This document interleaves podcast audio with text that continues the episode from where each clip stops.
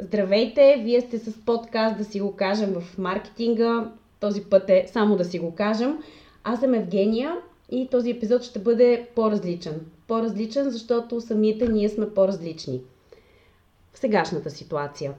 Днес мой гост е Детелина Стаменова, която е психотерапевт. Детелина, благодаря... Здравей, Здравей и благодаря ти безкрайно, че прия поканата ми. Съм обичал хората от маркетинга и на рекламата и заради това нямаше как да не се съглася. Благодаря ти, страхотно. Аз искам само да се, е, да кажем, че епизода се записва онлайн и ако има малко проблем с звука, уважаеми слушатели, моля да ни извините. И така, добре дошли на всички, които ни слушат. В този епизод с Детелина нямаме идеята да преповтаряме това, което всички знаем за трудната ситуация и условия, в които всички сме поставени. Идеята ни е да говорим за това какво и защо не си казваме в сегашната ситуация. Детелина, всичко ли си казваме в условия на трудна ситуация и какво не си казваме в цялото това море от информация? А, ние не можем да си кажем колко ни е страх, колко сме притеснени, колко ни е трудно, колко а, може би ще се промени целият ни живот от а, плановете за почивка до ежедневните ни задължения, колко от нас ще се върнат на работа, колко ще загубят финансово. И защо в момента, вероятно, за повечето хора, периода е свързан, освен с седене в къщи, с трескаво пресмятане на наличните средства, на ресурсите, които имаме, на фирмите, в които сме, ако работим някъде или за себе си. Изобщо тази неяснота, която обгражда и тя не е само единствено свързана с заразяването, е свързана с заразяването от економически ужаси, от неяснота на практически всички пазари, до които имаме достъп. Така че това, което не си казваме е какъв е прекия ефект на кризата върху економиката и оттам нататък това как ще се отрази на всеки един от нас по-отделно. Добре. Всъщност това ли взима в момента превес? А, економически ефект върху нас или как да се справим с, а, с тази зараза? А, или, успоредно, или успоредно мислим и за двете неща? Кое ни плаши повече? За разлика, за разлика от преди 100 години, когато инфлуенцията или те наречени испански грип е засягал в повечето случаи малки деца и хора в активна възраст, то в момента а, потенциалните жертви са по-скоро възрастните хора. Въпреки че по данните в България по-голяма част от заразените са между 40 и 49 години. А, така че а, въпросът ти за а, едното или другото, всъщност и двете. Защото от една страна имаме а, близки често пъти, които са засегнати, които биха могли да бъдат засегнати, но ако това е непосредствения страх, то следващия, който е тлеещ, е а, мисленето за бъдещето, защото много хора, особено по-образованите, за тях е по-трудно да намерят работа, особено ако са високо квалифицирани и по-нишови. И а, загуба на работа в момента е един доста труден казус за решаване, още повече, че а, така или иначе всеки един от нас или по-голяма част от нас а, имат своите кредити и своите задължения и своите планове. Така че не може да не отчитаме личния ефект а, на економиката и тревожността, който той буди в а, всеки един. Да. Кое, кое според тебе е нормалното и кое е ненормалното в момента? Ако въобще можем да говорим за категория нормално. Аз си мисля, че единственото нормално в момента е усещането, че всичко е ненормално. абсолютно всичко се е объркало, че сме в някакъв странен филм, който сме гледали едно средно между Дежавил, бях на кино и прожектираха нещо подобно. И желанието този кошмар да свърши а, тоталното отчаяние, което е базирано на а, вижданията, докъде ще се продължи. Ето този страх, който е свързан с нарушаването на гражданските права. То е също част от всички наши такива стаени страхове за това докъде ще продължи. Дали това, което се случва изобщо е истина. Как така за една седмица, в който стига да имахме пари или желание, можехме да отидем от тук до края на света за два часа. стигаш до летището и летиш за всяка точка. Това в момента не е възможно. Просто. Нормално ли, е, нормално ли е според теб, че това ни се случва, а не е ли някаква, някакъв естествен процес от това, че ние сами тръгнахме в такава посока и че света се самозабрави? Самите ние се самозабравихме.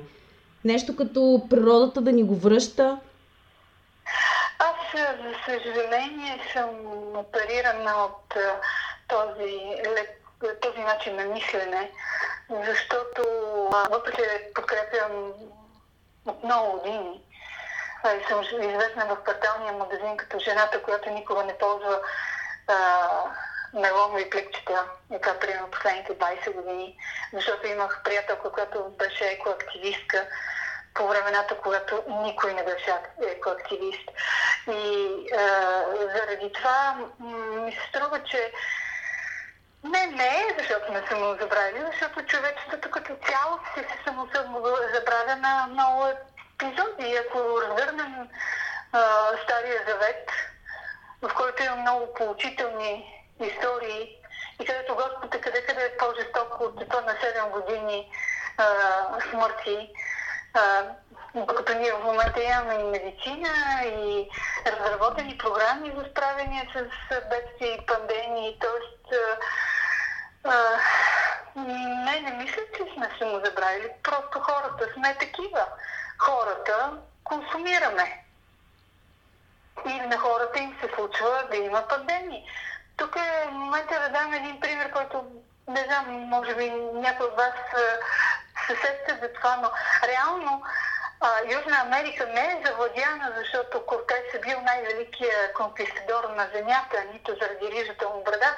Той е завладял заедно с а, хората си Куско и останалите места на великите хора от племената Инка, както и по другите части на Южна Америка, заради навлизането на шапката, която а, ги прави изключително слаби тези хора те просто нямат за какво се сражават. Нали, по-историята е, че в, история, че в легендите на Инка има такъв човек, който се появява, на който те трябва да се предадат, но въпреки всичко, а, пандемиите, епидемиите, те са сразили не едно и доста не са убили не един и два живота. Само преди а, 100 години са засегнати толкова много държави отново от грип. Защото тук въпросът е за, за грип. Грипна епидемия се чака от 100 години и ето тя е факт. И как, как сега ние да преживеем страха си, всички ние и доколко това ще ни промени, ще ни се отрази според теб? Защото всички, колкото и дали някой го признаваме или, или не, всички живеем в страх било то по-малко или повече. И въпросът е как това ще ни промени, ще ни се отрази. И трябва ли, трябва ли да, всъщност да се случи да се случи нещо лошо, което да накара нашето общество да пренареди приоритетите си и ценностната система? С риск да звучи малко цинична към хората и човечеството, дори да ги пренареди, вероятно ще бъде за кратко и ще бъде за малък брой хора. А, колко? 70-80 години, 70 години след края на нацизма имаме възраждане на нацистските партии. Нали, един голям урок за това, че не трябва да съдим хората по раса е забравен. А, ще ги пренареди за тези, които имат нужда да разбират себе си и да живеят по-качествено. Ще ги пренареди за хора, които са достатъчно осъзнати, за да им бъде прередени. Но другите са им виновни иллюминатите, рептилите, може би не този ред. Но ще са им виновни много други фактори, но никога няма да не приемат, че причината може да бъде факта, че ние живеем не на планета наречена Земя през 2020 и това не е лично към нас, а просто така се случва. Ще ни промени ли страха? Как ще ни отрази? Не, защото а, страха е много прекрасно качество. И то е много естествен. Да, страха е изключително хубав, полезен, а, качествен инструмент, който ние следва да се да го използваме, защото той ни е запазил преди няколко хиляди години от а, мечките и вълците. Защото хората бяхме престанали все едно да се страхуваме от болестите, защото има болници, има лекари, можеш да отидеш на частен прием, какво толкова има антибиотици, ако нещо отидеш някъде другаде. Не е толкова, не изглеждаше толкова фрапантно и толкова а, а, толкова силно или както се изрази началника на щаба с яростна сила да, да. идва към. Този страх всъщност в момента специално живота и защото голяма част от хората го чуха това послание и други, които бяха казани и си останаха в къщи, поради което а, картината за сега изглежда по, по, оптимистично. Това, което би била, ако всички стъкаха по улиците и се срещаха. Да се вслушваме повече в съветите и в нещата, които хората, които знаят, ни ги казват. Значи вчера дъщеря ми, едната ми дъщеря, която е втори клас, ми зададе онзи въпрос, който и аз съм си задавала като дете и който е защо трябва да уча това, това как ще ни помогне в живота. Питагоровата теорема, как точно ще ни помогне в живота с онзи леко нагъл пред тинейджерски глас, който обаче според мен трябва да бъде уважен. В такива времена на страх, е много важно, че можем да, да се обърнем към истинското знание, можене и ученето. И ако човек си е учил уроците и след това, например, е учил биология и химия и са го приели в медицински институт и го е завършил, училището е успяло да изхвърли като знание у нези, които не са полагали усилие. И в момента ние разчитаме на точно на тези, които са били зубарите, които са прекарали по 18 часа на учебниците си по медицина. И в този един момент се вижда, че знанието, това, което се натрупва в годините, то има, то има смисъл.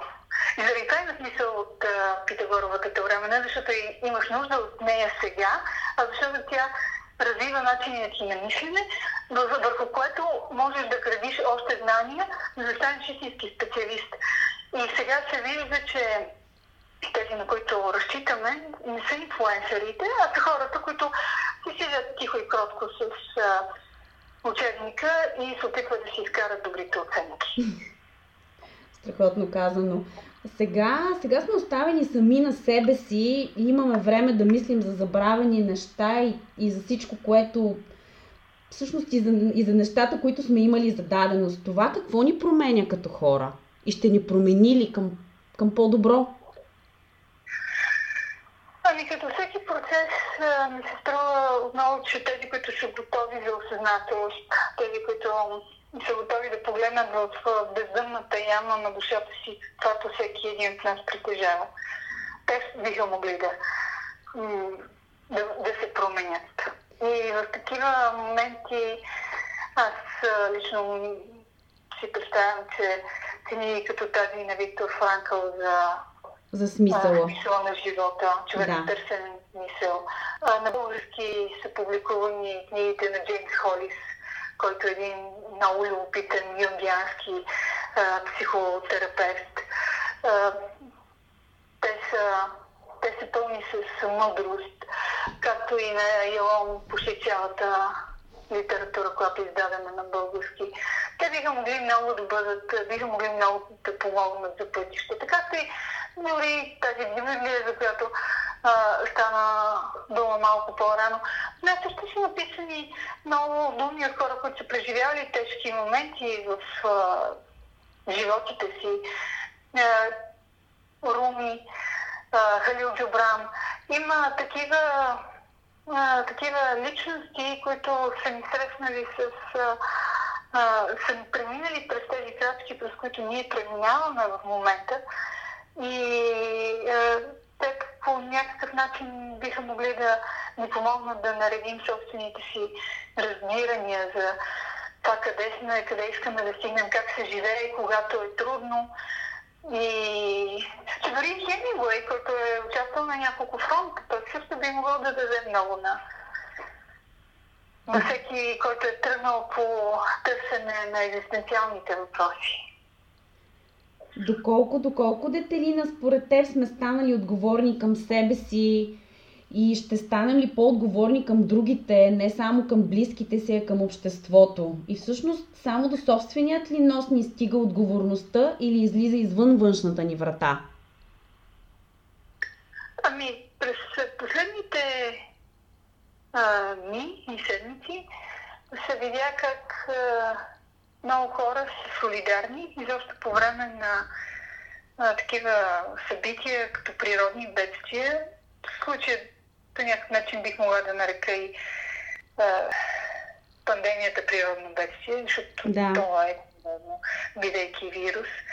А, в а, нас а, желанието да принадлежим към група и да бъдем утвърдени от нея, тъй като личното щастие е много рядко а, не е в а, един и същи ред на мислене и с общото благо.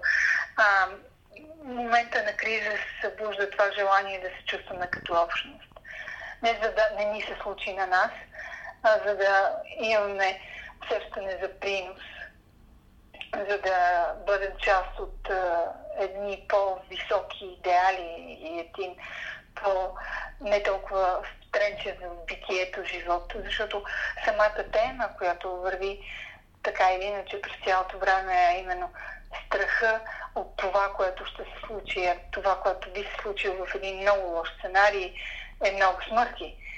А, и по този начин, чрез предприемане на действия и чрез солидарността, която всеки един от нас показва, чрез причастността, всъщност ние успяваме да се изградим и като хора, които са завършени, т.е. са насочени както навътре към собственото си развитие, така и навън към подпомагане на слабите в едно общество.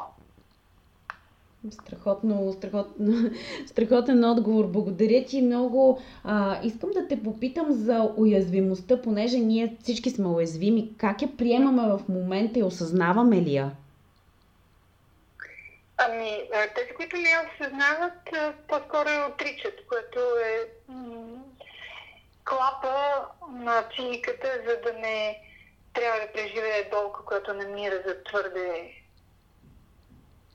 силна. Да. Ако, от друга страна, ако съзнавахме уязвимостта си напълно, щяхме да сме и депресирани, и немотивирани да живеем. Защото а, последните години имаше няколко забавни клипчета по този въпрос, които могат да бъдат обобщени с това как а, ние сме а, кучина от а, клетки, които седят на един скален къс, който се носи в а, едно огромно пространство. Мисля, че този тип мислене се нарича очиолизъм. Тогава, когато минимизираш съществуването си до а, максималното. А, ако започнем да, си, да задаваме сериозно въпроса за смисъла на живота а, и да търсим отговор във всяко едно наше конкретно действие, предполагам, че няма нито един от нас не би имал причина да стане от леглото. Да. Затова а, уязвимостта ни, а, ако я гледаме и ако се тренчим и сторачим в нея, се струва много, много трудно. А, по-скоро ще цитирам Ниче, който пък е цитиран от Франкъл, за който казах преди малко, който има своето защо, намира своето как. А, там нататък, колкото и да разсъждаваме, и въпреки, че това е много важна част от живота на един а, духовен човек или на един човек, който има интереси към хуманитарното. А, а, прекаленото мислене би могло единственото, което би му бих могли да направим, е да отидем в някоя шрам или да облечем оранжева роба и да обикаляме за паничка хляб някъде из Индия, а, но не повече. Благодаря ти, благодаря. А, за, какво, за какво говори феноменът туалетна хартия, на който станахме свидетели? Сега ли преоткрихме отново хигиената? И като цяло, как, как се промени нашето потребителско поведение и защо купуваме неща, които не можем да изразходим? Ами, аз специално за туалетната хартия си мисля, че е едно ехо от миналото, такова каквото е и регресивно към нашите детски фази, защото далеч не всички хора се, се запасиха. По-скоро те бяха любопитни тези хора, които се запасиха. Другите просто изчакахме следващия ден и отново имаше туалетна хартия.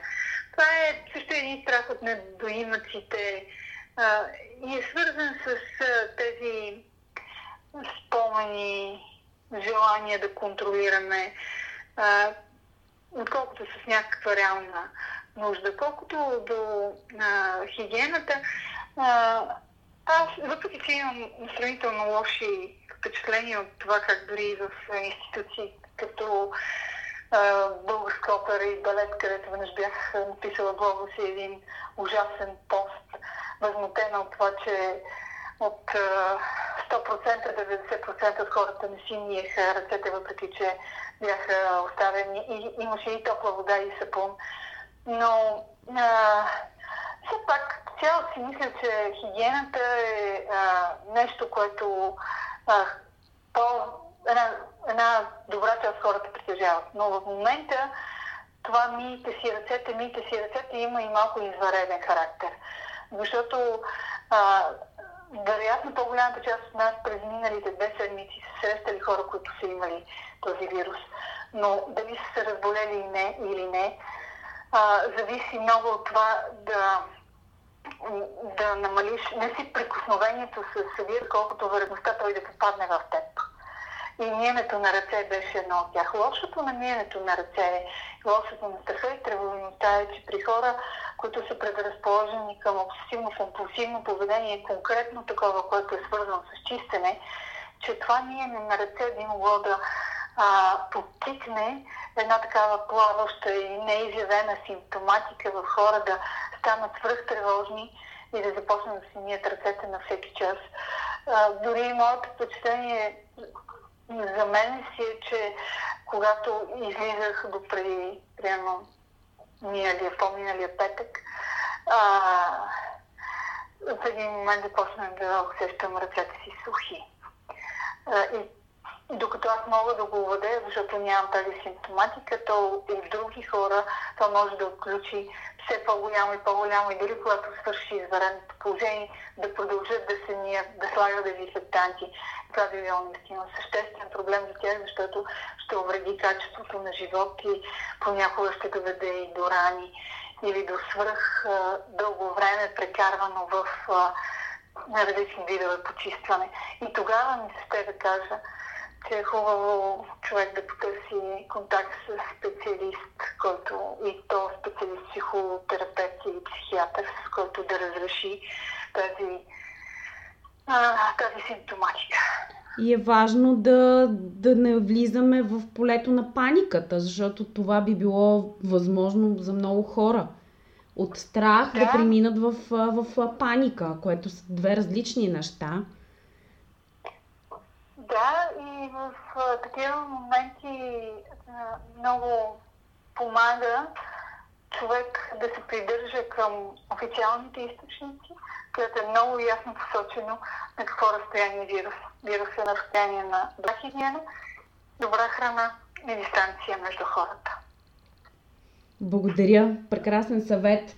Добрият и лошият пример в сегашните условия.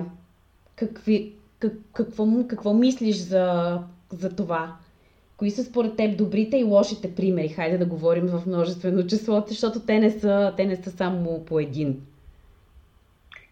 Ами, м- добрите примери мисля, че са тези несъбрани пари за Александровска. Добрият пример е ежедневният пример, който хората направиха с самоизолацията. Добрият пример е хората, които не се поддаваха на паниката и отидоха да изкупят боба, лещата, брашното, захарта и олиото. Добрият пример са хората, които продължават да работят независимо от това, че а, са притеснени. Добрият пример са лекарите, а, които а, приемат това, което се случва и се подготвят за него. Има доста добри примери. Добър, добър пример са децата ни, които си пишат уроците. Това също е един много добър пример. И образователната система, която за седмица успя да, да стане онлайн, нещо, което не можахме да направим през последните години. Да, има много добри примери. Три, три жени успяха да съберат пари за 8 часа, нещо абсолютно рекордно, което не беше постигано до сега. Това също мисля, че го спомена в началото, аз само да го допълня, понеже е нещо, което наистина буди уважение към, към тази инициатива. Мисля, че медиите също дават добър пример. Просто впечатлена съм от това колко са отговорните. А, аз, понеже така се заинтересувах малко повече от обичайно, защото нали сега всички станаха вирусолози изненадващо, както до преди това имаше ни периоди, които всички разбираха от а, Data Science, след това всички разбираха от а, економиката. Всъщност винаги всички са разбирали от економика, но да. а, заравяйки се в документите на Световната здравна организация и четейки после документите на Европейската, на Европейската комисия, които са за реакции по време на пандемия, аз началото си казах, ох, нещо драматизират тези хора, какво им става. Но понеже такава ми е мисълта, като въпреки че бив журналист няма, може би, а, понеже търся и може би това всъщност ме заведе в журналистиката, не нещо друго. А, Бя, честно казвам, съм впечатлена от бързината на реакцията, защото България с нейната, да кажем, интересна и не съвсем овладяна медицинска а, ситуация, здрав, здравна система, а, ре, а, начина по който са последвани документите на СЗО и на Европейската комисия е много навременен и аз мисля, че дори реакцията на държавно ниво към пандемията са добър пример за това как трябва да се действа. Да, да, абсолютно. Абсолютно е така. Добре, а, всъщност а, ние а, все се оплакваме, че нямаме време за себе си, нямаме време да правим различни неща, да си подредим вкъщи, нещо да направим. Ето сега имаме такава възможност и ние отново се оплакваме. Защо? Защото ни е наложено отвън и някой друг е взел това решение вместо нас и ние се съпротивляваме. Как, какво мислиш? Защото това е много така тема, която много се дискутира в последно време и няма как да не я захванем и тук.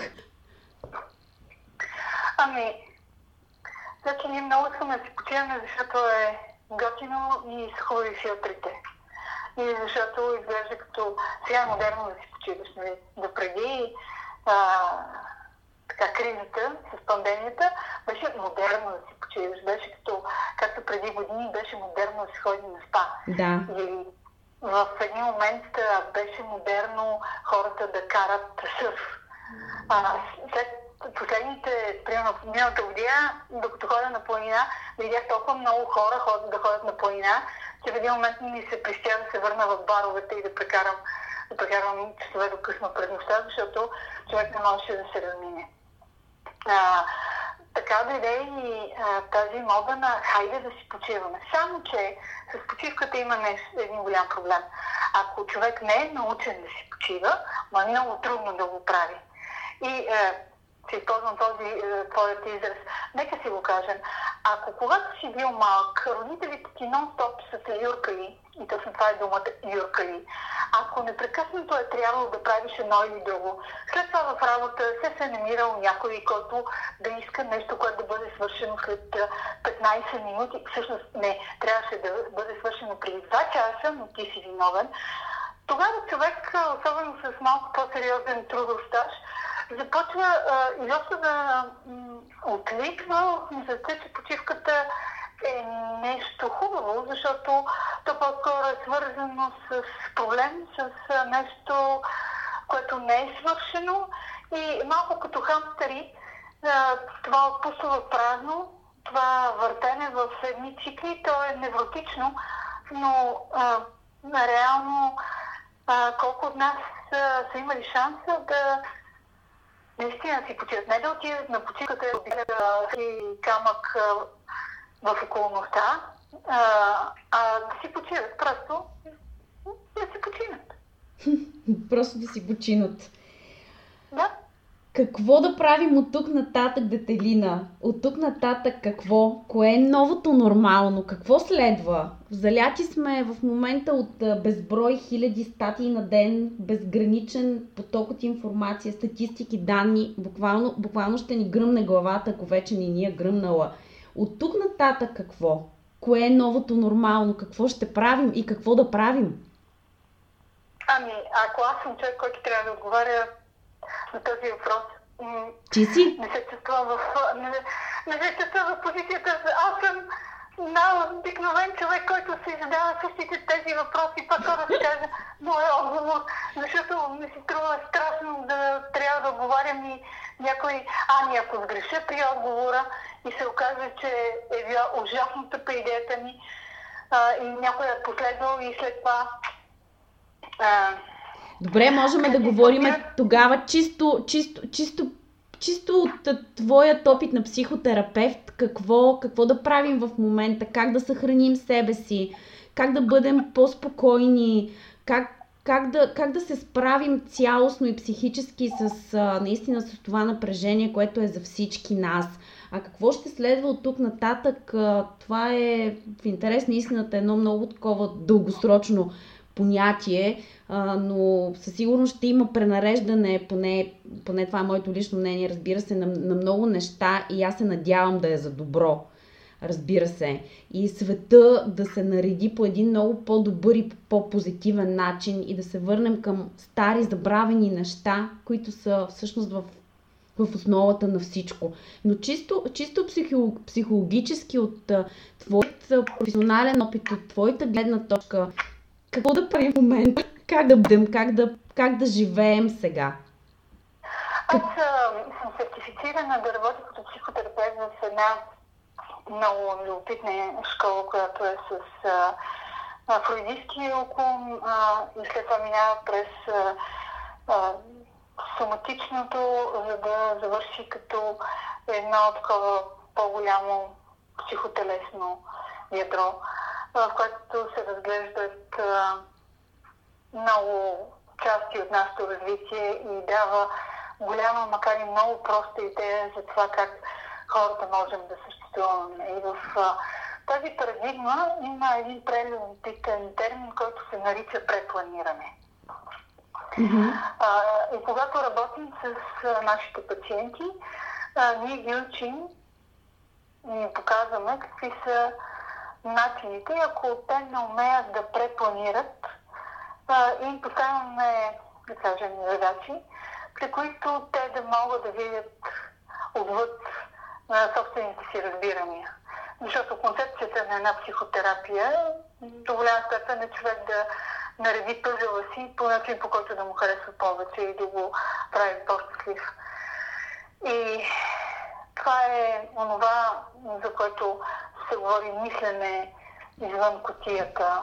И а, препланирането в момента е задължително, защото за да се адаптираме към случващото се, ще трябва да препланираме. А, до преди 10 дни, които ми се случили да струват като цяла вечност, аз прекарвах 3 цели дни в кабинета си. А, а в момента съм на 10 секунди от а, а, домашната обстановка, защото работя от къщи. Тотално препланирах заедно с а, пациентите си начината. И Това е. Просто по друг начин. Съобразяваме се с новите реалности, съобразяваме се с създалата се ситуация и предпланираме. Всеки един от нас би могъл да да остави, ама то можеше, ама то трябваше, защо стана така, беше толкова ужасно. Не, няма, това няма да върне нищо. Нали, мисленето, ама беше израза от едно време минало беше, а, свърши, свърши. Да. Плановете, които се правихме на много години, свършиха. Край. Няма ги повече. от тук нататък е съвсем различно. И то ще се променя всеки ден. И само готовността и способността ни не да циклим какво щеше, а готовността ни да приемем случилото се и да използваме а, това, което се случва в наша полза, ще определи тези, които ще останат. А, като същото време а, всички знаем, че а, ни чакат труд, труден период, много труден, който дори не знаем колко време ще продължи. И затова препланирането а, на ресурсите, на уменията ни, на а, плановете ни, това, това много би ни помогнало, за да преценим на къде да вървим. Да, аз напълно съм съгласна с това и благодаря, че, че го сподели с, с нашите слушатели. Имаш ли, има ли нещо според теб, което, което не си казахме в този епизод, което искаш ти да кажеш към слушателите, към хората, които в момента ще ни не в момента, които ще ни чуят, чуят нашия, нашият запис, запис с твоето участие? В предишния разговор, който имахме преди да се чуем, стана на дум за това, че така си говорихме защо точно в Китай се зароди да. тази и защо това е, дали защото това е една от най-задоволяващите на консуматорите Точно. държави. И на мен ми се стори много а, така любопитна тази тема и искам да я продължим малко. Страхотно. Да задам ли аз сега въпроса от предварителния да. ни разговор? Да. Или, ами, всъщност въпросът въпроса е такъв дали, дали е случайно, че точно в Китай се зароди коронавируса и че именно те са едни от най-задоволяващите глада на консуматорите. Това е въпроса аз много така, много е важен според мен този въпрос, защото а, тук в него а, има няколко плоскости. А, и то е, че а, би било едностранчиво да кажем да, заради това е. Но всъщност а, имаме медицинска, историческа, социологическа, народопсихология и култура на храненето, заради което отговора ми е би бил нещо от типа на а, няма нищо общо между глада на консуматорите и тяхното задоволяване и Китай. Защото от една страна в по-голяма част от вирусите идват от Китай, а те идват от Китай, защото много китайци обичат да ядат прясно приготвена храна, която и частност пиле, която е много вкусна за тях.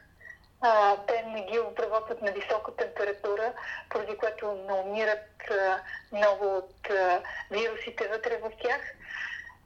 Има много живи пазари, на които не могат да бъдат контролирани производителите. А, и това е едното нещо. На, на този пазар имаме а, голямо количество а, прясна храна, която не е обработена, поради която се увеличава риска. То да, в Китай да започват подобни а, крос вируси, такива, които са между нещо, което е в животно, да отиде да започне да живее в човек. Следващото нещо е, че в китайската традиционна медицина обикновено се използват животински продукти. Китай е най-големия така, е, консуматор на рогови мусорози, кракал следарки и всевъзможни други странни продукти, които помагат за ишияс, болки в главата и така нататък. Което а, също е рисков а, фактор за тях. Другото е, а, което важно, че исторически м- епидемии са тръгвали от там. А, ние имаме много продукти, които се изнасят от, от Китай а, много хора пътуват до Китай и много хора се връщат от Китай. И заради това а, преноса точно от там е естествен. Въпреки, че и както казах, последните седмици въпросът е какво всъщност научихме от инфлуенцията и което забравихме като хора. А, дори по време на кризата с инфлуенцията в Съединените щати, където също умират много хора, в Испания и цяла Европа, дори една от дъщерите на Фройд умира от а, испански грип. Тогава в Китай, въпреки че тръгва там отново вируса, той почти няма почти няма ефект върху Китай. Просто защото там а, вътрешността и крайбрежието не са свързани и има малко пътуване. И заради това не се разпространява и жертвите там са много малки. А, не, няма връзка. Няма връзка по-скоро с... Няма връзка между консуматорството и Китай. И Китай. Китай е такава държава, в която а, това е характерно. Ако ние бяхме свързани толкова много търговски с Китай, тогава и нямаше толкова много полети, и нямаше толкова много хора, които ходят от едно друго на друго място. А, вероятно щеше да бъде по-малко вероятно, въпреки че инфлуенцията се разпространява най- до голяма степен заради завършващите се войници от войните, които ги го носят на много голям брой места. Или ако в Китай те оставят крайбрежието и вътрешността малки връзки, то тогава, когато стъпва на континента, хората разнасят и така се стига до епидемията. Добре, добре, благодаря ти. Още нещо да кажем?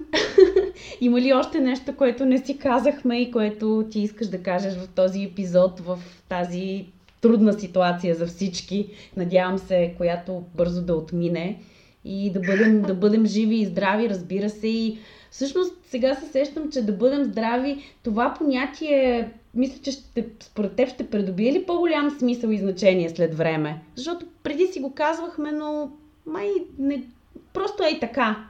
Докато сега има доста по-голям смисъл и значение. След време ще има ли още по-голям?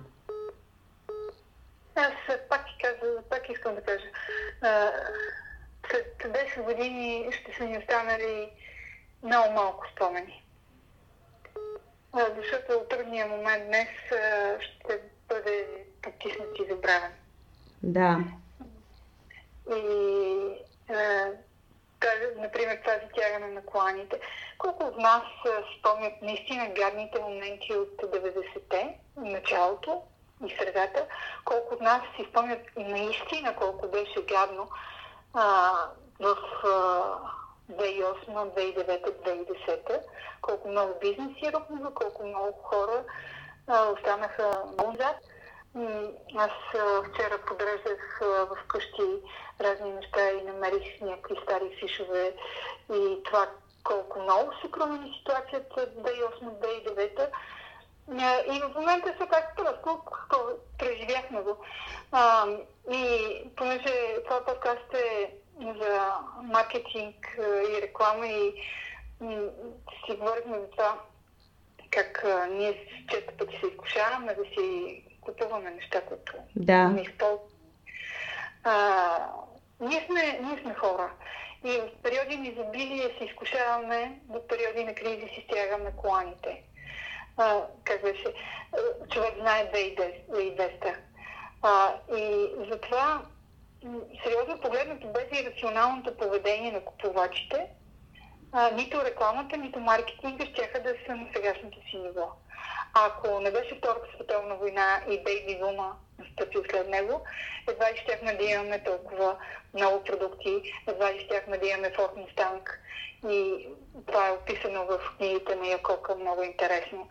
А, щяхме да сме с униформи и да ядем еднообразна храна. Хората винаги са се стремели към по-доброто в момента, който задоволят базовите си нужди. А, и заради това ще има труден период, но той ще бъде последван от, заради глада, ще бъде последван от много обум на желание за потребление, обум да се навакса всичко, което не е било взето. Ще бъде, ще, ще дойде време, в което човек си каже, да, но сега вече веднъж се живее, ще изям този десерт и разни такива фейсбук мъдрости, както ги наричам. А, този период на стягане на кланите винаги ги води след себе си период на развързване на кисиите. Затова ми се струва, че не, знайки, че ще бъде трудно, все пак нека не забравяме, че хората са ирационални сами по себе си, често пъти действат а, а, по един сравнително предвидим начин в бъдеще време. Прекрасно. И по някакъв начин искрено се надявам да върнем всички насладата си от живота, защото м- понякога я забравяме. Понякога я забравяме.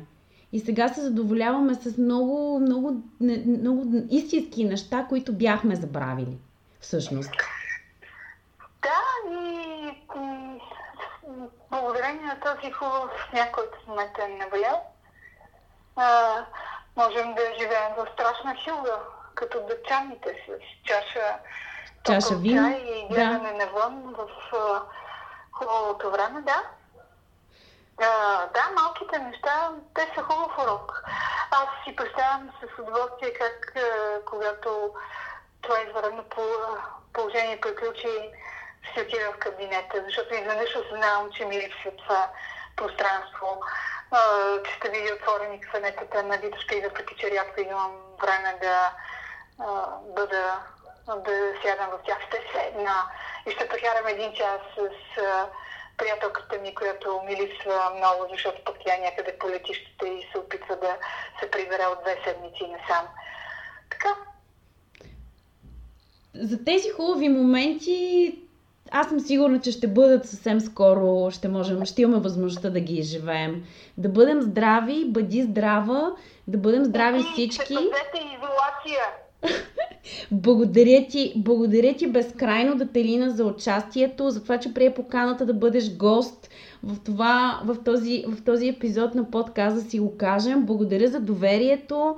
Бъде здрави вие всички, всички които, които ни слушате. Детелина, бъди здрава ти!